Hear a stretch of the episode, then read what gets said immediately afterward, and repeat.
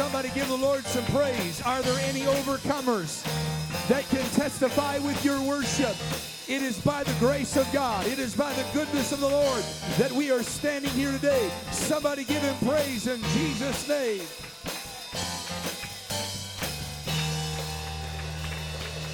Hallelujah. Let's do it the Bible way. Clap your hands, all you people, and shout unto God with a voice of triumph, with a voice of overcoming. We praise you tonight, God. We worship you, Jesus. Hallelujah. Praise God. I feel the Holy Ghost up in here. Somebody give him praise. Hallelujah. Hallelujah. Thank you, Jesus. Praise God. Amen. How many loves would they feel in the presence of the Lord here tonight? Hallelujah.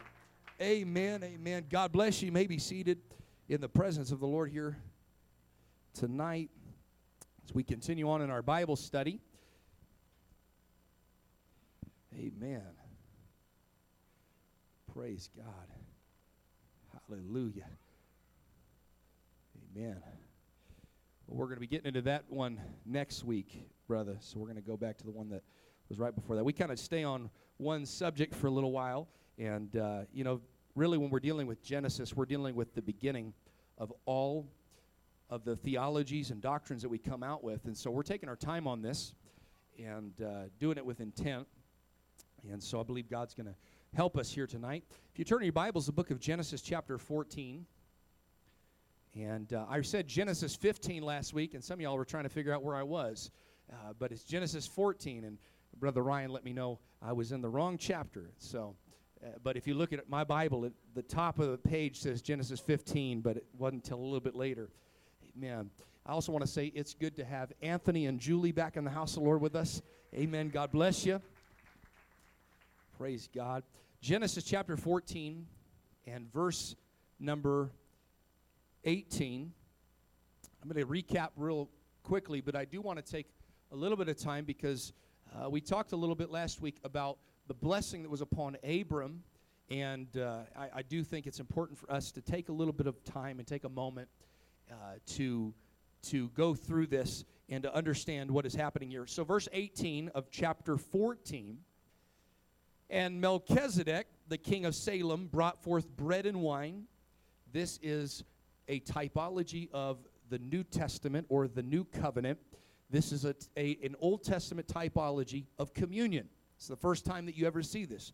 Jesus was also one that brought forth bread and wine. And he was the priest of the Most High God. This is a, a symbol of breaking open and starting a new covenant. And he blessed him and said, Blessed be Abram of the Most High God, possessor of heaven and earth. And he blessed the Most High God, which had delivered thine enemies into thy hand. And this is what Abram did in response to that. And he gave him tithes of all. And uh, we talked about this a little bit just in passing, but I want to let you know here today that this concept of tithing is not an, a law based concept. Some people would say, well, we're not under the law anymore. And as I've mentioned in this Bible study many times, there are three parts to the law there is the ceremonial part of the law, there is the civil part of the law, and then there's the moral part of the law. So if you're taking notes, those are the three you can write down ceremonial, civil, and moral. Morality never changes. Thou shalt not kill is still thou shalt not kill. Well, brother, I just I'm not under the law anymore. Uh, and so I just thought I'd just let him have it. No, you can't do that. Moral laws don't change. And uh, in fact, the moral law got even greater under grace. He says, if you hate your brother, you're a murderer. If you look on a woman to lust, you've already committed the act of adultery in your heart. So the moral law actually got greater. People think uh, sometimes when they talk about grace, again, it's a misunderstanding of grace and what grace is and what grace is not. But they think, well, I'm under grace, so therefore I've got a ticket to do whatever I want. That's not what grace is. Grace is a higher law. Amen. It's a heart-based law. It's a greater uh, a greater law. And so there's also uh, the the civil law. Well, civil laws are like the speed limit here in Carson City. The speed limit here in Carson City is not the same as what it is on the Autobahn. You got no speed limit out there. You drive as fast as you want. Uh, and so you can't take the laws of Carson City and take them out to Germany and then work right because you're not under their you're under a different civil law and so here we are living in america we're under a different civil law so there's a lot of laws in the old testament that become civil and then there's laws that were ceremonial these are things like the sacrificial system and those were accomplished and jesus said i didn't come to erase i came to fulfill. Jesus according to hebrews became our perfect sacrifice. He became our high priest. Amen. He became the lamb that was slain from the foundations of the world. He became the better sacrifice. He became all of these things that Hebrews talks about, him being a better high priest, him being a better sacrifice. He fulfilled all of those ceremonial laws. This is why we don't sacrifice bulls and goats anymore. Because Jesus went into the Holy of Holies, according to Hebrews, and offered himself one time. And that one time was enough to wash away all the sins of the world. And somebody give the Lord some praise for that. Amen. And uh, if you have your Bible, Hebrews chapter 9, just to give us a little context. And then we'll be going back towards uh, Genesis, but we'll make a pit stop in Malachi. Hebrews chapter number 9. And we'll read one verse of Scripture just for the sake of time. But if you want to go back later, you can read this entire. It's a wonderful discourse. If you are looking at the book of Hebrews, as a little side note, the book of Hebrews is is eloquently done. Again, whether you believe it was written by Paul or as some of us do, he was it was written by Apollos, who the Bible says was mighty in the scriptures. His entire intent of writing the book of Hebrews is he is taking the every Old Testament thing he can find and he is proving that Jesus is better than it all. In fact, that's the, the, he is a more excellent, he is a more perfect, he is better. You'll find that those phrases all the way through the book of Hebrews. And it is showing that Jesus is in fact the Christ. It is uh, it is again a masterful piece. This is why we all love Hebrews chapter 11. Right? It's the faith chapter. Uh, and what is he really doing? He's doing this perfect discourse about people living by faith, living by faith, living by faith. And then it continues in chapter 12, looking unto Jesus, the author and the finisher of our faith. Okay, so, amen. So we have here in Hebrews chapter 9, he's doing this discourse, and he pulls this obscure figure from the Old Testament that doesn't seem, uh, that only shows up for those verses that we read. He doesn't show up any other place. But verse uh, verse 7 of Hebrews chapter 9. I'm sorry, I'm actually, I think I'm in the wrong the wrong part of that. Let me get the correct Hebrews chapter 7. I wanted to go to Hebrews 9 because that's where Jesus offers himself as a perfect sacrifice. Amen. Chapter 7. All right, let's see. There we go. Verse 10 of chapter 7. Sorry about that. Ver, let's go verse 9, just for the sake of, of, of context. Hebrews chapter 7, verse 9. And as I may say so, or so say, Levi also, who received tithes, again, Old Testament law, who received tithes, paid tithes in Abraham. Seems very interesting that, that way that he breaks that down. Verse 10 for he was yet in the loins of his father when Melchizedek met him. Amen. And he's using this discourse to show, amen, that Jesus, there needed to be a better priesthood than even that of the Levitical priesthood. He is saying that in essence, even Levi made obeisance to a greater priesthood. Levi being the priesthood of the Old Testament. And we find that Jesus is, in fact, our great high priest. Amen. And so Jesus is our high priest after the order of Melchizedek. Levi paid tithes inside of Melchizedek. And so we find from this that tithing is not an Old Testament law based principle. Before you even get to the law, before you even get to Moses, before you even get to Levi being born, while he is still in the loins of his father Abraham, he is a tither. And everybody said, Amen. Let's go to Malachi chapter 3. Amen. It's the last book in the Old Testament before you get to the book of Matthew. So if you're having trouble finding that, just go to the book of Matthew and turn back one page. Amen. Book of Malachi, chapter 3 and verse 10. One of the this is the last prophet of the Old Testament, one of the last writings, and he's giving us an understanding of this concept of tithing. Now, we could talk about it all the way through the Bible if this was the entire Bible study, but this is just a recap here today. We're talking about the blessing that was upon Abram. And uh, he paid tithes of all. Tithe literally means 10%, and that is what God required all the way through the Old Testament. Abraham did it, Isaac did it, Jacob even promised while he was backslidden, if you'll bring me back in peace, I'll give you a tithe of all. And so, uh, let's look at this principle that the prophet brings forth out as a mouthpiece of God. Verse 10, uh, verse 10 of Malachi chapter 3. This is the question Will a man rob God? Or another question that could be asked can a, can a man rob God? Is it even possible to rob God? That is the question that is being asked in the Old Testament. And the answer is yes, because this is what God replies You have robbed me, which means it is possible. And they say, Wherein or how have we robbed you? He said, You robbed me in tithes and in offerings. Amen. You are, and this is the next part, which is difficult. A lot of, a lot of places don't want to talk about this, but this is in the Bible. He said, You are cursed with a curse. I don't want to be cursed. I want to live under a open heaven. I want to live under a blessed heaven. How about you? He said, This is why you're cursed, because you have robbed me, this entire nation. This is his remedy for robbing God. To go back and to live in obedience and accordance with the scriptures. Bring ye all the tithes into the storehouse, that there may be meat in my house, and prove me now herewith, say the Lord. This is the only place that the entire Bible where God gives an opportunity for people to prove him. If when when Jesus showed up and they said, "Lord, give us a sign." They were saying, "God will prove you with a sign. Give us a sign." And he said, "You're a perverse generation." The only place where God ever allows mankind to prove him is not in miracle signs and wonders. Amen. It is in their giving. Amen. You can look through the Bible, you find another passage, you find me, let me know, and I'll preach it. Praise God. But I've looked up and down. It's the only place where God said, Prove me. If I will not open the windows of heaven. A couple Bible studies ago, we talked about the last time God opened the windows of heaven. You remember where that was?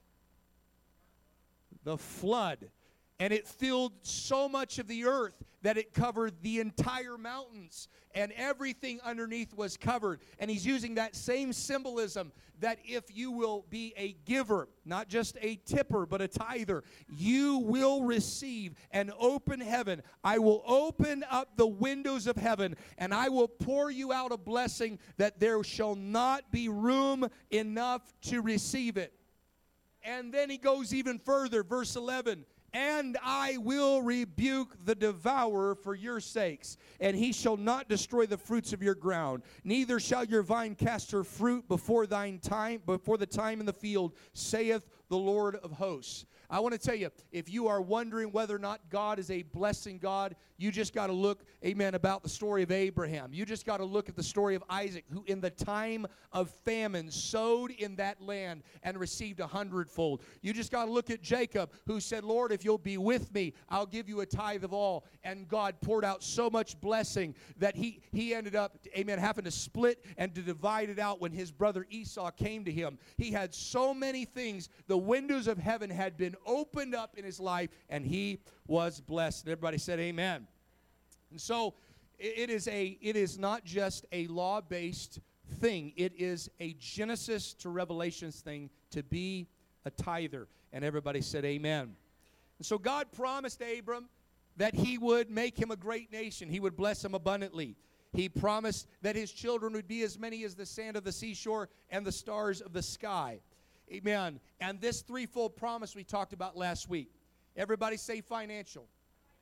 Well, I don't believe God blesses that way. How else is he going to represent to the world that he's a blessing God? He needs somebody to bestow his blessing upon. Now, I want you to understand when I say blessing, I'm not just talking about materialism. That's although it might come in a material way. There are many other blessings, but you better believe that God will bless you financially. There is there you you you've come too late. Amen. You just got to read your Bible a little bit and see so many people were financially blessed in the Bible. Even when you get to the New Testament, well, brother, that was just the Old Testament. Well, get to the New Testament church. The Bible says they sold houses, plural, and lands, plural, to keep revival going. So they were blessed financially. And this promise was upon Abraham I'm going to bless you financially. And the Bible says he had herds and cattle, he had gold and silver, he had he had he had uh, he had people under him working, he had all these things more than he had room to even handle it. Amen. He was blessed with an open heaven. Next, he was blessed with a physical blessing. God said, "I'm going to bless you with children." and these children are going to inhabit the earth, and they're going to be more of the sand of the, the, uh, the seashore and the stars in the sky. And uh, I joked about it last week, but if you take 23andMe, you probably got a little Hebrew blood in you. And so it's a promise that God gave, and you really got to look at it not from our religious background, but we're talking about this is a guy in the middle of the desert who God says, I'm going to make you a great nation and there's going to be kings and priests that are going to come out of you. Every all of these other nations of the earth are going to be blessed by you and by your heritage. And here we are sitting today thousands of years later still talking about this guy Abram because really when we look at the lineage, amen, Jesus Christ came out of the loins and out of the lineage of Abraham, a guy in the middle of the desert because he obeyed and followed God. Let's give God praise for that. Amen. So God will bless you financially, God will bless you physically, and then finally He'll give you spiritual blessings. Amen. And, and the Bible would later tell us this, and uh, we talked about it a little bit on Sunday, that, that He prayed, and He said, I pray for you that you would prosper and be in health even as your soul prospers. And we talked about last week Galatians. We won't go back into that, but Galatians says that by faith we are the children of Abraham. That means every blessing that was upon Abraham can be upon you. And you receive that when you get in Jesus Christ. All of those blessings now are translated. The Bible says we become heirs with Christ. Amen. Joint heirs with Christ. Thank God for that. So let's go back to Genesis chapter 16, and uh, we're gonna we're gonna continue on in the story of Abram, and we're going to go through his life. But I wanted to take a little bit of moment for those that would say, "Well, I I don't know about that." Well, if you have any questions, come see me. We'll talk about it and uh, we'll talk about the Word of God a little deeper. But Genesis chapter 16, verses 1 through 4. Bible says this Now Sarai, Abram's wife, bare him no children. And notice this next part. And she had a handmaid that was an Egyptian. We've made mention of this. That in a hard time and in a time of fa- famine, they made a detour and that detour ended up causing them more problems and more grief than if they'd just stayed and trusted God in that time of famine. They ended up taking a detour. It ended up costing Lot everything. And here we're going about to see that it's going to cost Abram some stuff as well. So they got a handmaid. She's an Egyptian. Her name is Hagar. Verse 2 And Sarai said to Abram, Behold, now, notice this, the Lord. The Lord. Whose fault is it? The Lord, is what she says. Hath restrained me from bearing. I pray thee, go into my maid, that I may also obtain children by her. And Abram hearkened to the voice of Sarai. And verse 3 And Sarai, Abram's wife, took Hagar, her maid, the Egyptian, after Abram had dwelt 10 years in the land. You know, sometimes when you're in waiting for a promise from God, we can get a little discouraged. Amen. I, want to, I, I don't want to just teach you biblical history, I want to teach you some practical things. 10 years is a long time. 10 years to wait for God to do something is a very long time. 10 years without any hope, any sign of things working out is a very long time. And it got to Sarai that she started even blaming God. It was God's fault. He told us if we came out here, He would do it. And it's been 10 years and it hasn't happened. And so they decided instead of waiting on God, we're going to do something without the help of God. Verse 3 uh, they were in the land of Canaan and, and, and gave her to her husband Abram to be his wife. And he went in unto Hagar, and she conceived. And when she saw that she had conceived, her mistress was despised in her eyes. And uh, what's interesting about this is they waited 10 years for God to do something. And when God didn't move in their time frame, they started doing things that they thought was best. And notice how things started to happen immediately. Amen. Just because you're in waiting doesn't mean that God's not working. God is working while you're waiting. But if we're not careful, we'll get ahead of God, and, and you're about to see that this Ishmael becomes a big problem, and it's still a problem in our world today. Amen. This is no longer just a biblical problem, this has become a Middle East problem. All because they didn't want to wait on God. And so this happens to all of us. We get to a place where we are waiting. Sarai and Abram, they got to a place where they stopped believing on God for a child of their own. And they decided we're going to take matters into our own hands. Verse 2 she blamed God. She got frustrated with the process. Amen. Can I just talk to everybody for a little bit? Don't get so frustrated with the process that you interrupt the promise that God has for you. There are people that they get they're so focused on the process and how painful it is that they start to say, "Well, I'm going to just step out of the process." This is like being on the potter's wheel and your life is going in circles and you feel like your life's out of control. But the truth is, the pottery is only made while the wheel is spinning. But you got to stay on the wheel. I didn't come to preach, but I feel a preach on me. You've got to stay in the process of God. And if you step out of the process of God, your clay will harden into a, into a design that God never intended for it to be. Hallelujah. If we get out of the process of God because his time frames don't line up with our time frames and what we want, you know, we often are cool with the will of God as long as it aligns with the will of us. In fact, I know a lot of people, you know, everything becomes confirmation when they've made up their mind. And they start thinking, well, it's the will of God. Well, the truth is, it was the will of you that you've made the will of God. And now you've got off of the potter's wheel and you've started to harden to that idea. And this is exactly what happened with Abram. They got off the potter's wheel and they said, let's do it our own way. We don't like the way God is doing it, so let's do this without God. And, uh, you know, some people, they live for God without God. They live in, well, I'm just, brother, I'm just walking with God. No, no, you're walking with you and calling it a walk with God. The problem is you become God. And this is exactly what happened. When, when, we take, when we take this into our own hands, we start becoming God in our own life. It's the will of me. It's the will of my life. And so this is what happened. She got so frustrated with the process that she ended up almost canceling out the promise altogether. Because we're about to find out it caused problems immediately that thing that she thought was such a great idea, that thing that she made a choice for, all of a sudden now begins to despise her.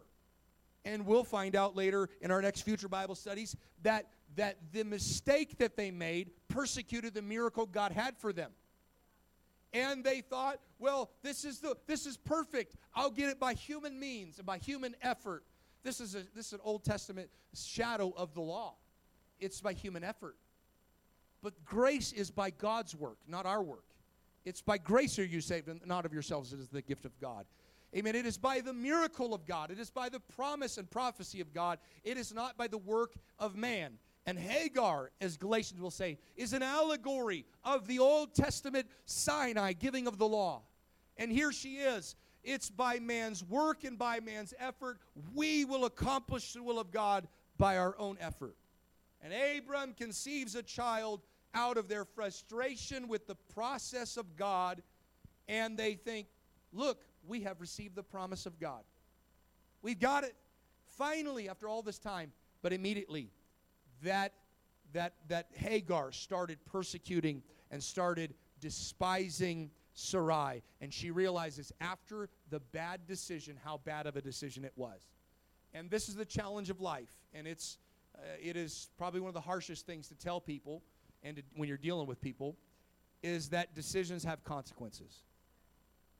And there are decisions that we make. God will forgive every decision you make. But life is not as forgiving. Amen. We believe in grace and forgiveness and mercy, but life is not so forgiving. You make certain decisions, you can't go back in time and undo those decisions.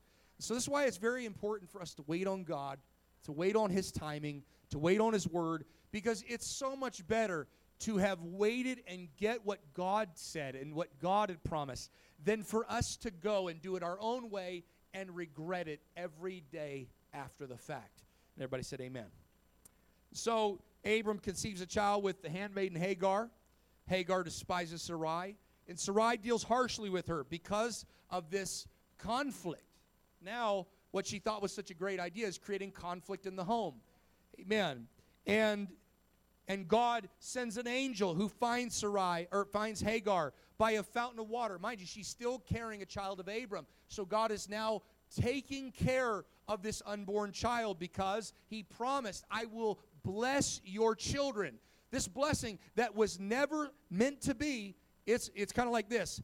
That people go, Well, what happens if I miss the will of God? You know, like when they say, Well, I don't know if I married the right person. Maybe I missed the will of God. It's the will of God now.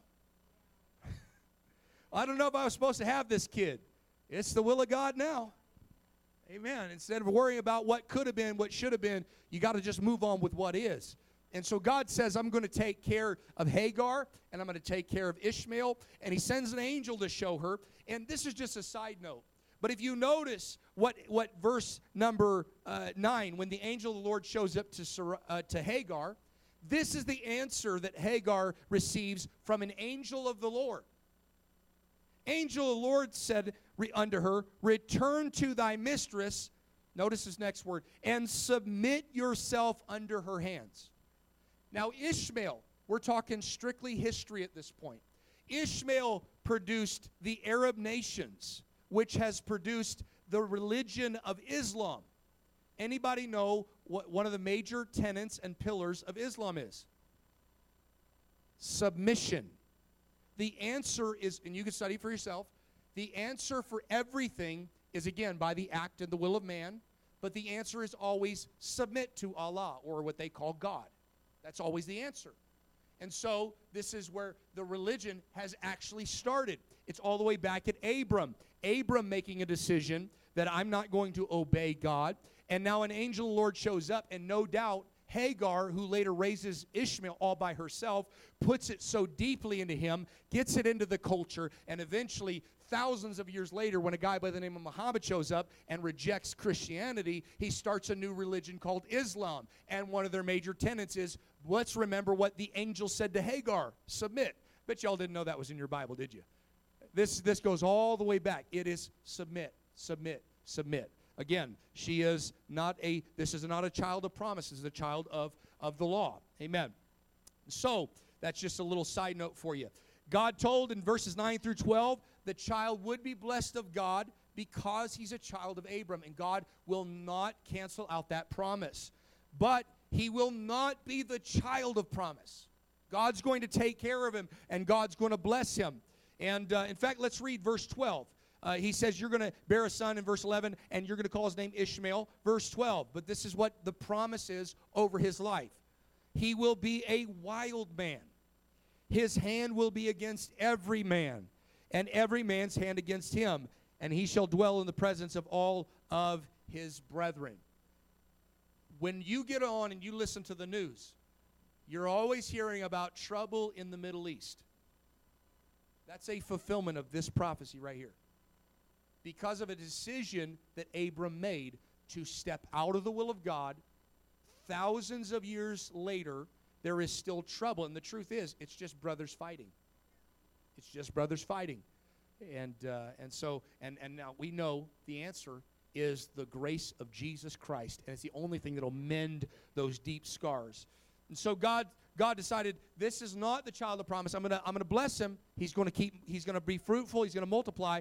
But he is he's going to his hands gonna be against every man. It was a promise that that really the, they're going to be an adversarial role against Israel. And today, the fiercest enemy of the people of Israel is the Islamic nation. This is why they want to destroy because it's just brothers fighting. And we need Jesus to heal that and uh, that will come when Jesus returns. Amen. But we need to preach the gospel of Jesus while we can. Everybody said amen. Let's go down to Genesis chapter 7, verses 1 through 6. Okay, so he's produced he's produced Ishmael, and the Bible says in verse 16 of chapter 16, he was fourscore and six years old. He is 86 years old. It's a long time. He's been out in the wilderness for over 10 years and uh, and all of a sudden he gets a son by his own doing, by his own hands. And verse and here we go, 13 years later. Chapter 1 or chapter 17 verse 1. And when Abram was 90 years old and 9, the Lord appeared to Abram and said to him, I am the Almighty God, walk before me and be thou perfect. That's a high order. And near it's impossible to do without Jesus. But this is the call unto Abram. Verse 2 And I will make my covenant between me and thee, and I will multiply thee exceedingly. He's going back to the original promise. Just because we come up with a plan B or a backup plan doesn't mean God ever had a backup plan. And, it, and we get we get in trouble when we get too carnal that we start coming up with our own backup plan. And if God doesn't come through, I'm going to come through. And if God doesn't do what he can do, I'm going to do what I can do. And that produced an Ishmael. And 99 years old, God shows up and says, "Hey, my plan is still in effect." I got good news for everybody that's ever made a mistake. Even if you made a mistake, I want to tell you the gifts and callings of God are without repentance. Amen. God's plan A is the only plan God has. He doesn't have a plan B, he doesn't have a plan C, he doesn't have a backup plan. He's not he's not worried when you and I make mistake, "Oh no, what am I going to do now?" No, God says, "I'm still we're still it's going to we had to take a detour cuz your mistake, but I'm still on track for you to get where you need to get, but you got to obey me." And there's people that think, "Well, I've just made too many mistakes and there's no hope for me." That's not true it's going to take you maybe a little more time, a little more effort. You're going to have to you're going to have to journey a little more. But Abram, the promise of God is still there. We will never know, and this is the danger of, of making decisions without God. We will never know what could have been. We will never know. We will never know what could have happened if Cain had to kill Abel. We're not just talking about the death of one man, we're talking about the death of an entire race that might exist today if Cain had not killed him if Abel would have been able to have children. We will never know. If Abram would have just waited on God and said, Sarai, we're not going to go that route. We're going to wait on God. Maybe God would have said, you know what, Abram, that's all I was waiting for. And he would have had a kid 13 years sooner in the will of God and in the promise. And we might not be in the mess we're in today if he would have waited on the Lord. This is why we got to wait on God. And he says, I'm going to make a covenant between you and I'm going to multiply you. Abram fell on his face, verse 3, and talk with and God talked with him, saying, As for me, my covenant is with thee, thou shalt be the father of many nations. Now notice verse 5. He's made mistakes as Abram.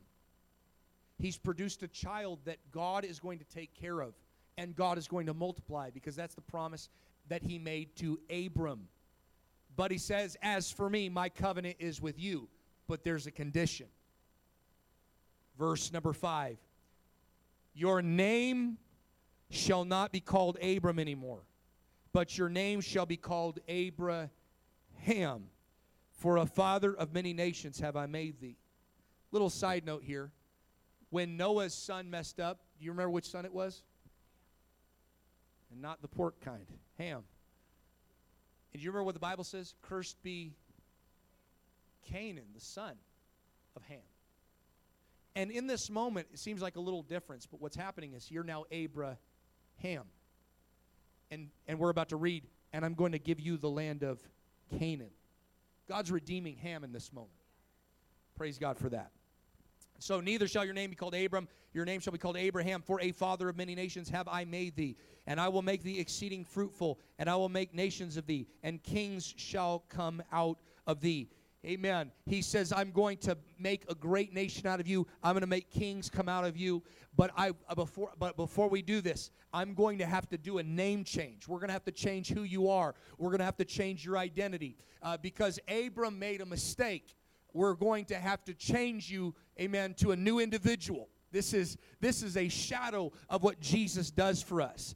God promised to multiply Abraham and he reaffirmed that promise that hey, I'm going to I'm going to bless you. But uh, just like I told you, don't worry about Ishmael. I'm going to take care of Ishmael, but I'm going to change you who you are and I'm going to see Abram has a son but it's not the son I wanted. And I would have loved to keep my covenant with Abram, but because Abram went out of my covenant, went out of my will, and produced an Ishmael, I've got to go a different route and change him to Abraham. And Abraham only has one son, and his name is Isaac. This will make the scripture later make sense when he says, Take now your son, your only son. Somebody said, well, Abram has two sons. No, Abram has a son, and Abraham has a son. And Abraham's son is the promised child, and Abraham's son is Isaac, and Abraham's son is a typology of Christ who's going to be sacrificed for our sins. Hallelujah. I'm getting excited in a Bible study here tonight. But this this Abram, this change seems so minute to us, but this is God saying, I'm starting everything over for you. Let's go to chapter 17, verse 15 through 19. I'm going to skip ahead and then we'll come backwards. And God said to Abraham, As for Sarai, just so you know, this is not just Abraham, Abram's mistake, this is Sarai's mistake too. She's the one that came up with the idea. So I got to change both husband and wife. I don't want them defined by their mistakes. I don't want them defined by the decisions they made without my will. Thou shalt call her name Sarah. Verse 16, and I will bless her and give thee a son also of her, and I will bless her, and she will be the mother of nations. Kings of people shall be of her. Then Abram, verse 17, fell on his face and laughed and said in his heart, Shall a child be born unto him that is a hundred years old? And shall Sarah, which is ninety years old, bear? And Abram said unto God, As many of us do. Verse 18, Oh, that Ishmael might live before thee. So many of us, God shows up and says, I want to change you. I want to fix the problems. I want to fix the mistakes. And we look towards God and said, God, just, just accept what I have as good enough. Just let Ishmael, God, let my way work out. Anybody ever prayed that? I know I prayed that. Uh, the pastors might be the only one that's ever prayed that. Where I do something out of the will of God and I really want it to work out. And I looked towards heaven and said, God, let my will be done not your will. Let Ishmael live before thee. When we make decisions, sometimes we get so invested in our decisions, we, we feel like we can't, we can't step away from them. We feel so bound to them. But I want to tell you, God told him, no, it's not Ishmael. In Isaac shall your seed be called. It's I'm going to bless you and Sarah Abram is gone. That's a mistake Abram made, and I'm not going to perpetuate the mistake that Abram made. I'm going to take Abraham and I'm starting you from zero, and I'm starting you from day one, and we're going to start over with Abraham and with Sarah, and we're going to make a great nation out of Abraham and Sarah, and kings and priests are coming out of Abraham and Sarah. Let me just talk to everybody that's ever made a mistake. Let God redeem your mistakes. Let God wash your mistakes. Let God forgive your mistakes. And for heaven's sake, let God allow you to start over and let yourself start over. Oh, somebody ought to lift up your hands and magnify the Lord. Let's lift up our hands and let's magnify the Lord. Let God give you a fresh start. Accept His opportunity at a fresh start. Praise God. I just know too many people that they, God forgives them, but they cannot forgive themselves. And they want to bind themselves to Ishmael. They want to bind themselves to what they were and what they've done, and they want to stick with that. But God wants to redeem the whole man. Praise God. Amen. Verses 7 through 10. Now, here's some, some requirements. I'm going to make a new covenant and I'm going to change who you are. You're no longer going to be Abram, you're going to be Abraham. Seems like a minute thing to you and I, but it's not a, it's a very big deal in the Bible. You notice through the Bible, several people got a name change. Abram to Abraham, Sarai to Sarah, Jacob to Israel. You have all of these different names. Even Solomon, who was born and called Solomon, God said, I've actually got a different name for you, which means loved by God. You go to the New Testament and you find Simon, who always makes mistakes. He's always, he ends up rejecting and cursing and saying, I don't even know who Jesus is. And Jesus changes his name to Peter little stone. You find Saul of Tarsus who has persecuted the church and he's he's done all sorts of wicked things and God changes him from Saul to the apostle Paul. I want to tell you God can change who you are.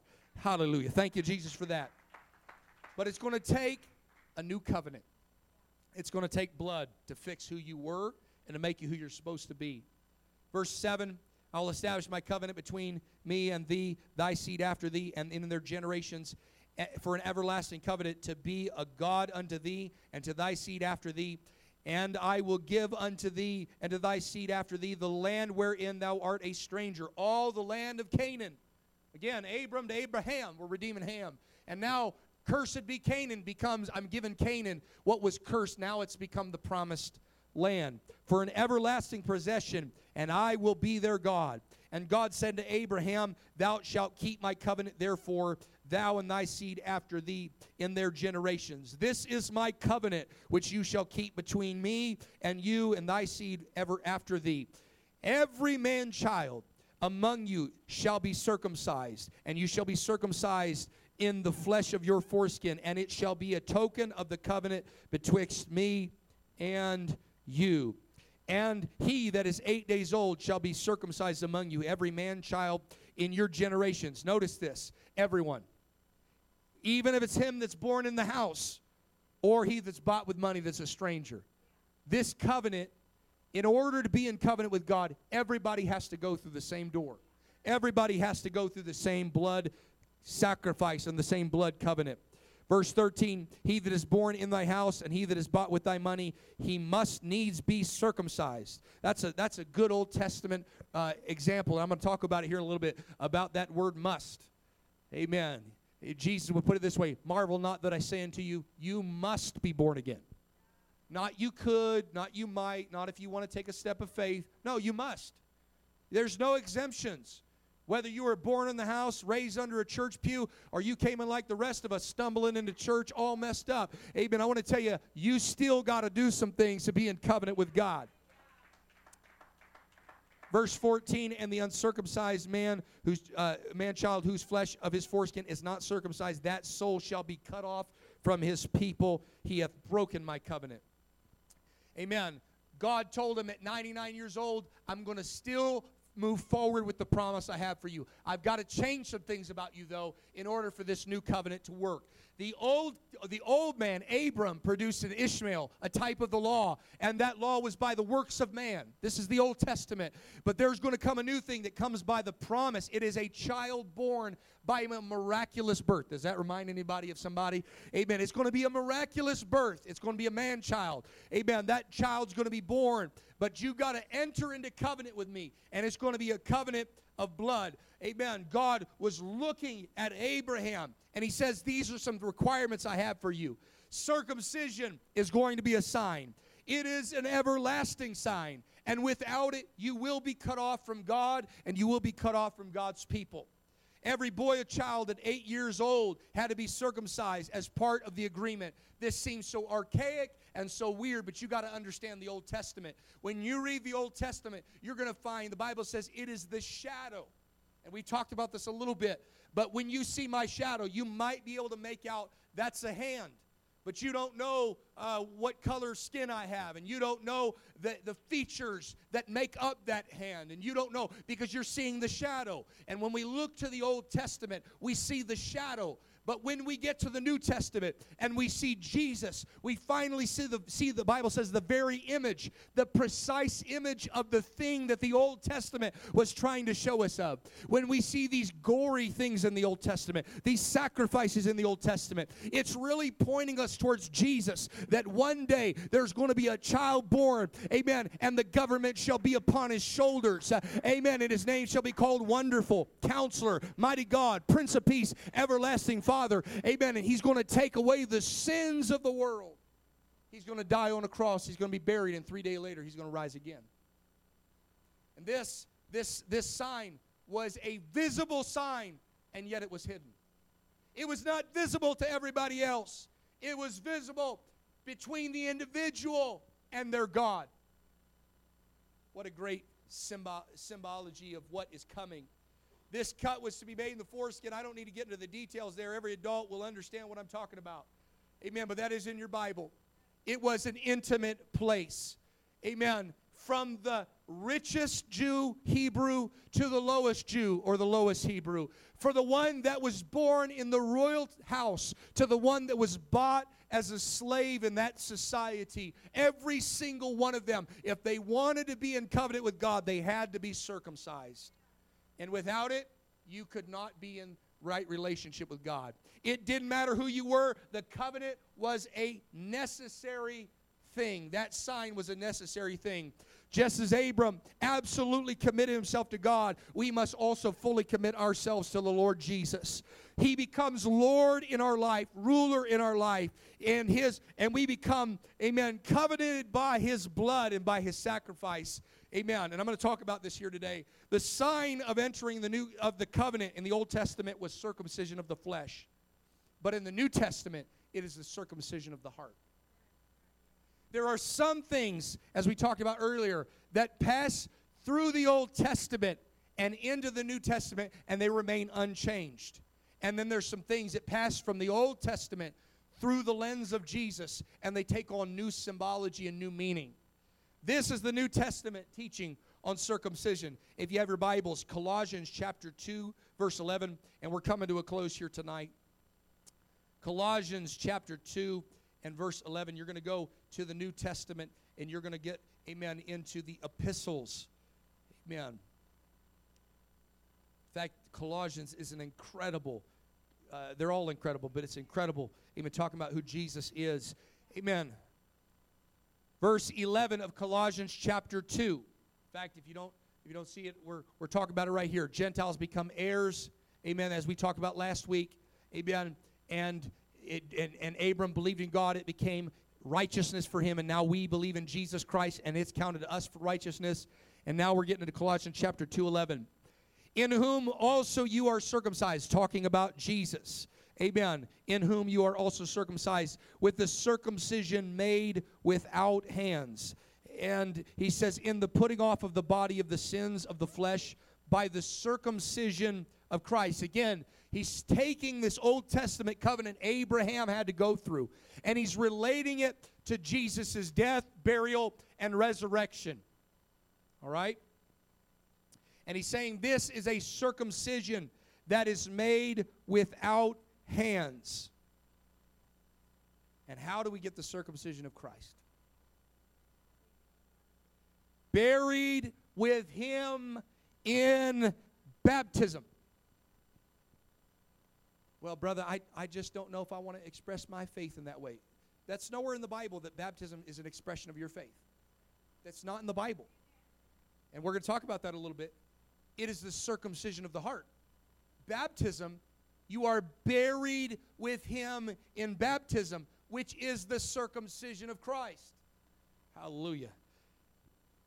And if you are buried with him in baptism, in which you are also risen with him through faith of the operation of God. What's the operation of God? The removal of sins, the removal of the old man, the removal of the old flesh, the operation of God, who hath raised him from the dead. And we could keep reading, and I could preach on this all night. This is exciting. Verse 13 if you go through the waters of baptism, it's just letting you know what really happened. And you, being dead in your sins and the uncircumcision of your flesh, has he quickened together with him, having forgiven you of all of your trespasses. What happens when you're baptized? You're forgiven of all of your trespass. You are buried with him in baptism. Amen. Verse 14 blotting out the handwritten ordinances that was against us, which was contrary to us. What's that? Every sin, every failure, every Ishmael, every mistake. Amen. Notice what it says. And he took it out of the way, nailing it to his cross. Woo. Hallelujah. And let's just read for fun. Verse 15. And having spoiled principalities, that's the devil, and powers, he made a show of them openly, triumphing over them in it. This is what he's saying that when Jesus was on the cross, the devil said, I got him. But the Bible later would say, if the devil would have only known, he would have never crucified the Lord of glory. Because the moment he crucified him, there now became an opportunity for you and me, who were dead in our sins and our trespasses, to have all of our sins blotted out, washed away in the blood of Jesus through baptism in his name. Nailing it to the cross. And Jesus on the cross said, It is finished, which is tetelestai, which means I've won, I've conquered. All death, hell, and the grave has been blotted out. And he nailed it to his cross. Somebody clap your hands and give the Lord some praise. We're going to turn to some verses real rapidly and send you, send you on your way.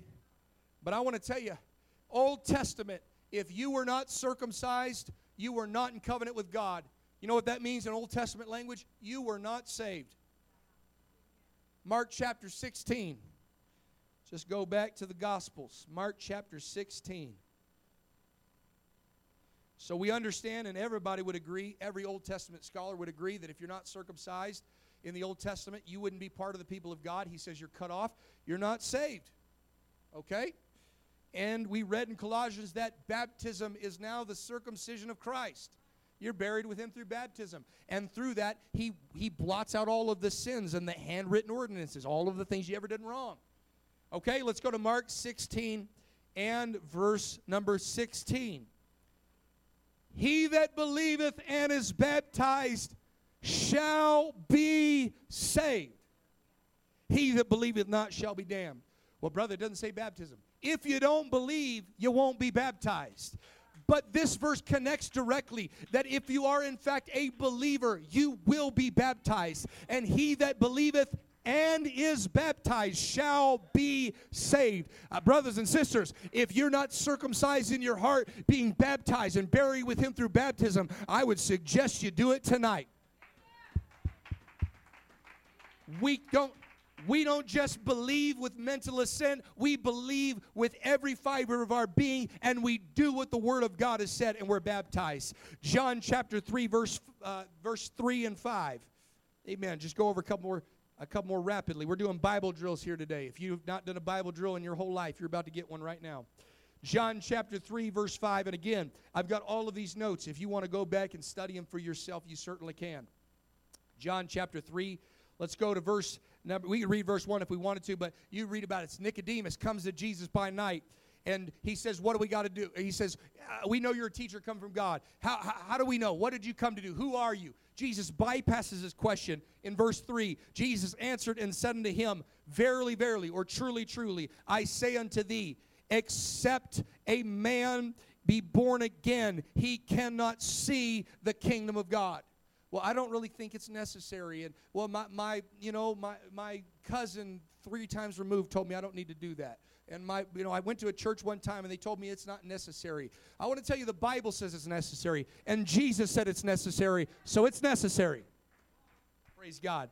He said if you're not born again you can't see the kingdom of god Amen. Verse 5, amen. Verse 4 Nicodemus said unto him, How can a man be born when he's old? Can he enter the second time into his mother's womb and be born? What's he saying is, I, he's proving Jesus' point. I don't understand what you meant. Do I got to crawl back up in mother's womb? Uh, do I have to go back up there and be physically born? It's impossible physically. And Jesus says, You're, You didn't get it. Let me say it again.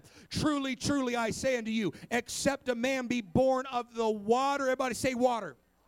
Amen. Of the water. Everybody say, and of the Spirit. Everybody say water. Everybody say spirit. Everybody say baptism. Everybody say infilling of the Holy Ghost. You got to be baptized in Jesus' name and filled with the Holy Ghost. All right, let's read the rest of it. Well, you know, brother, I just, I, I don't know about that. Let's read it, okay? Amen. Except a man. That's exceptions. There is no exceptions in the kingdom. Except a man is born of the water. That's how you're born again, of water and of spirit. He cannot. Everybody say cannot. I want to just prove this to everybody so that you leave this building and you never question the Word of God again. Go back and study it, memorize it if you can, but I hope this gets it in your heart. If you are not born again, you cannot enter the kingdom of God. Brothers and sisters, he that believeth and is baptized shall be saved. But, brother, if you don't believe, you're not baptized, you will not be saved. And he says right here, you must be born again of the water and of the Spirit. All right, verse 7. Here we go for all of my skeptics.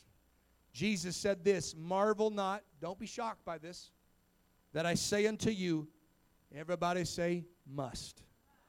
Well, maybe. No, must. Well, I just don't know if I have that gift. You must.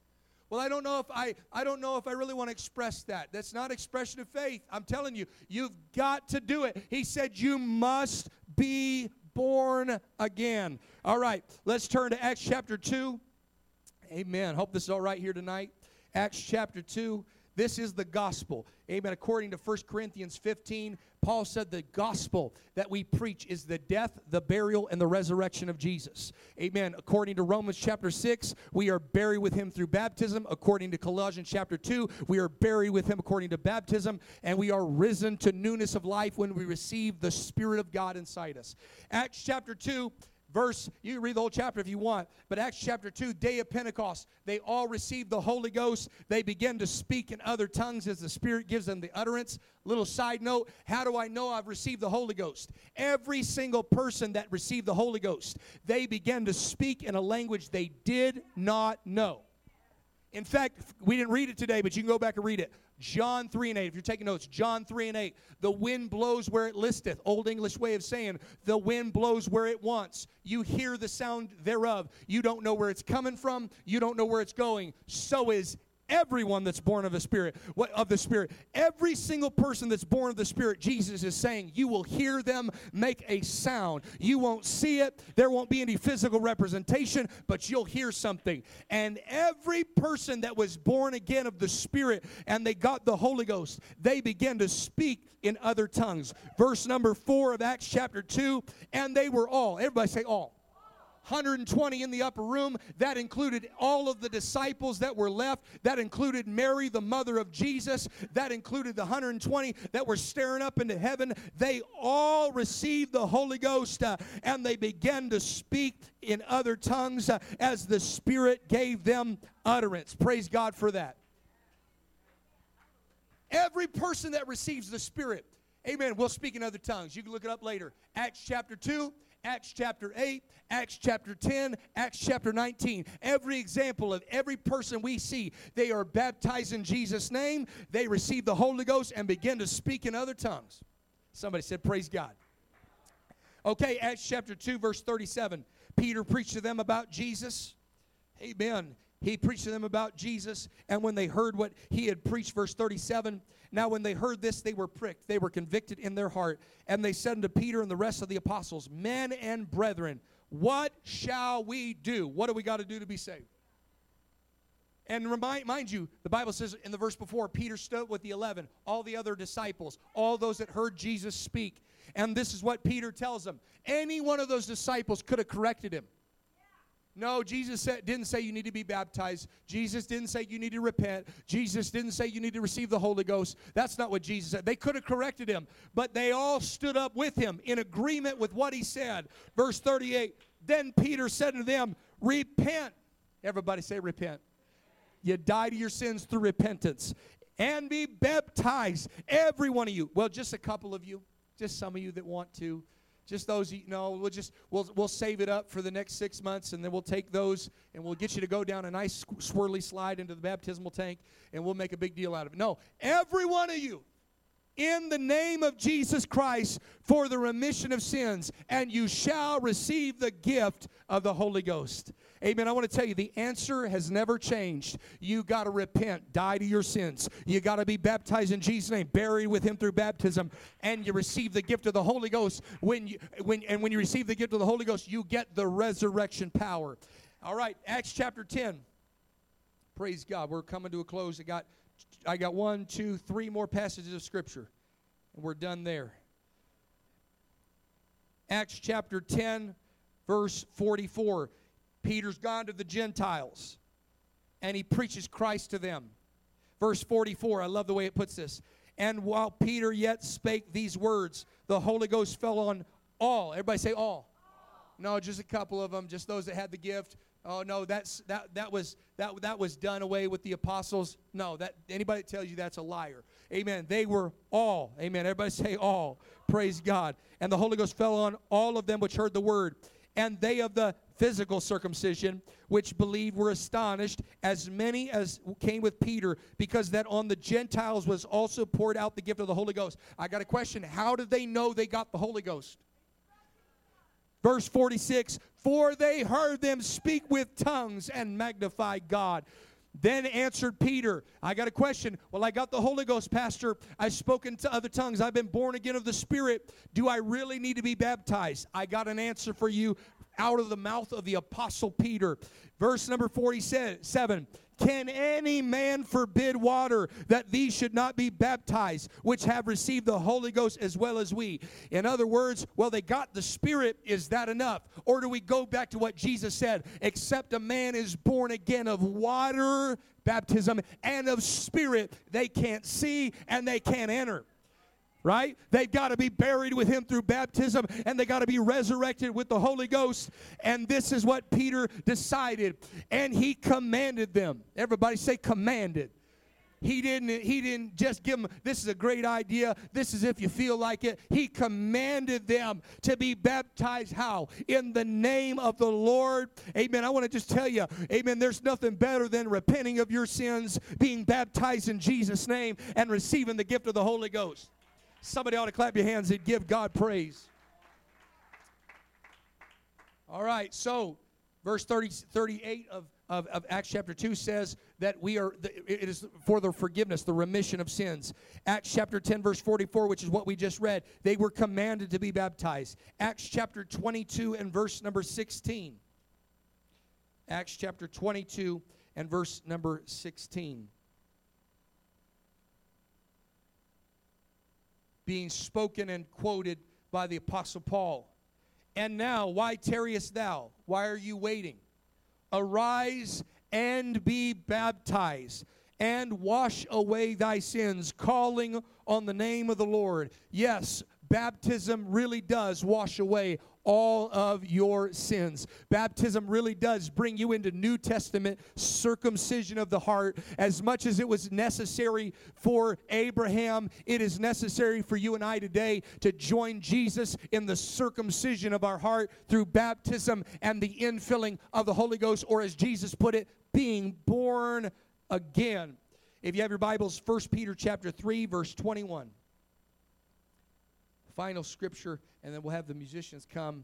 1 Peter chapter 3 and verse 21.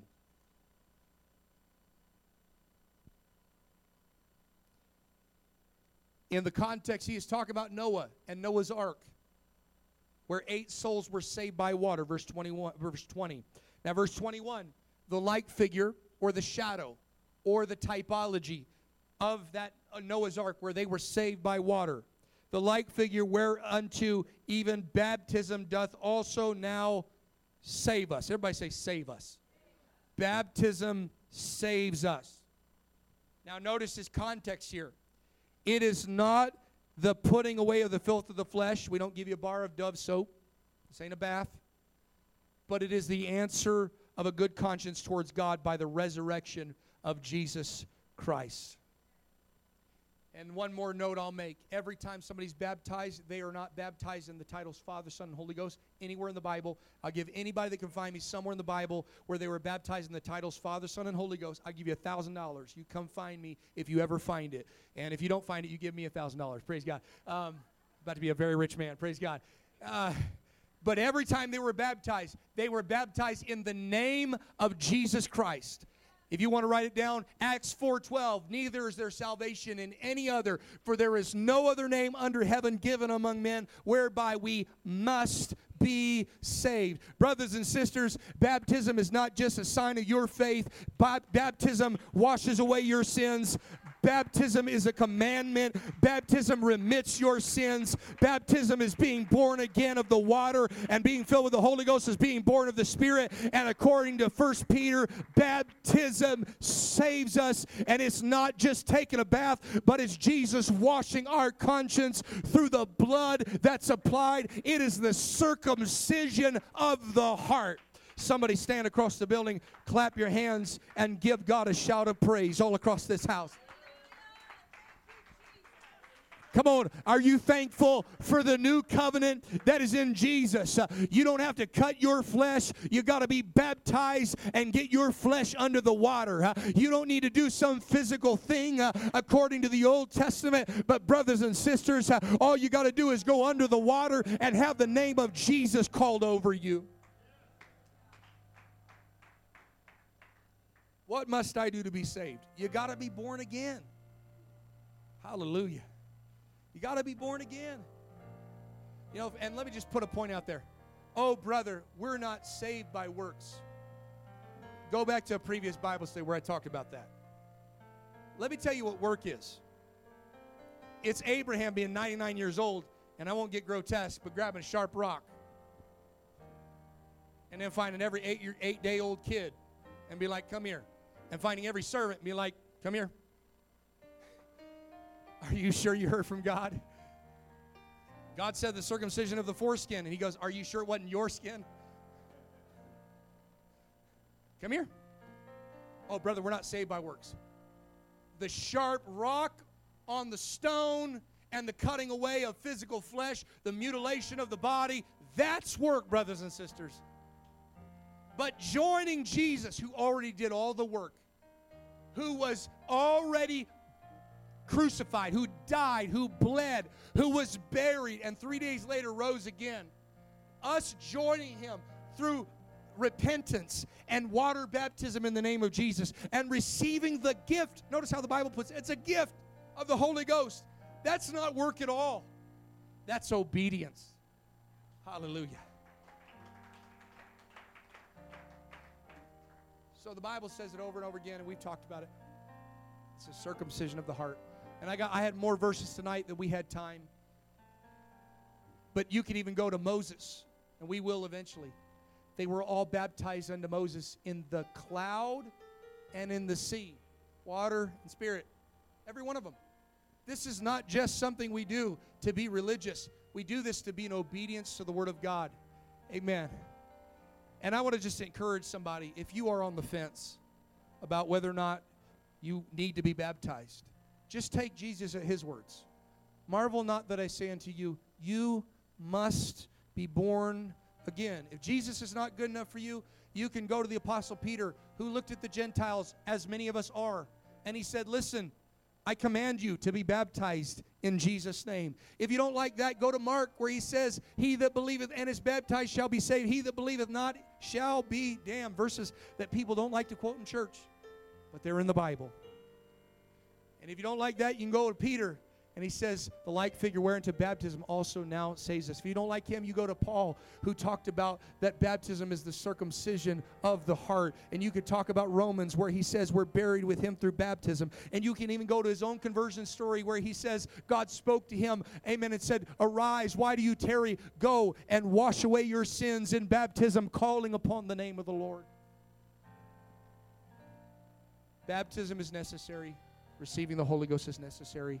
It is the circumcision of the heart. Would you lift up your hands? I'm done teaching. Thank you for your attention. I hope this was edifying. I hope this blessed somebody. And I really hope, above and beyond just education and beyond just revelation, I pray that this makes a difference where somebody makes a decision. I need to go to the water. I need to be baptized. Amen. I, I, need to receive the gift of the Holy Ghost. If you have never received the gift of the Holy Ghost, if you have never spoken in other tongues, it's not something you do. It's as the Spirit gives you the ability, it's as the Spirit moves on you. I want to tell you, you can have that gift here tonight. In fact, I want to open up this altar. We're going to come and pray. Amen. I want you to lift up your hands when you come to the front and just say, God, if, God, if you've not received the Holy Ghost, begin to pray. Say, God, I want the gift of the Holy Ghost. Amen. You told me I got to be born again of water and spirit, and I want to be born of water and spirit. It's an opportunity, it's a gift. I want you to come and just lift up your hands and begin to praise God and magnify God. If you've never repented of your sins and said, God, would you wash me? I want to tell you, you can do that tonight and you can repent. If you've never been baptized, I want to tell you, got a baptismal take in the back, amen, whether it's today, tomorrow, or on another church day, I'll baptize you in Jesus' name. Uh, amen. And if you've never received the Holy Ghost, lift up your hands uh, and ask God to fill you. And as surely as He filled the Jews uh, and the 120 on the day of Pentecost, He'll fill you. As surely as He filled the Samaritans in Acts chapter 8, He'll fill you. As surely as He filled the Gentiles in Acts chapter 10, He'll fill you. As surely as He filled certain believers who went to church but didn't receive the Holy Ghost, uh, He'll fill you as well. Somebody pray in this house. Hallelujah. Come on, all across this building. Somebody receive this word here today. It's a great gift. It's a great story. I was lost. I was blind. But when I received what Jesus spoke about, He changed my life. Separated, the breach was far too wide. But from the far side of the chasm, you held me. Come on, if you've already received this gospel message, would you lift up your hands and thank Him for the message? Made a way Thank Him for the truth. across the great divide, left behind heaven's throne to build it here inside. And there at the cross, you paid the debt I owed, broke my chains, freed my soul. For the first time, I had hope. Thank you, Jesus, for the blood applied. Thank it has washed me white. Thank you, Jesus, you have saved my life, brought me from the darkness into light. Come on, that's it. Let the Holy Ghost move on you. The Spirit of God is in this room. We're going to continue to worship for just a moment. But I want to tell somebody if you need God, you can have it right now. You can have Him right now. Laid inside my tomb of sin. Whatever you have You need of, I want to tell you God is able to do it right now. days, but then you walked right out again. Now death has no sting, and life has no end. For I have been transformed by the blood of the Lamb. Thank you, Jesus, for the blood applied. Thank you, Jesus, it has washed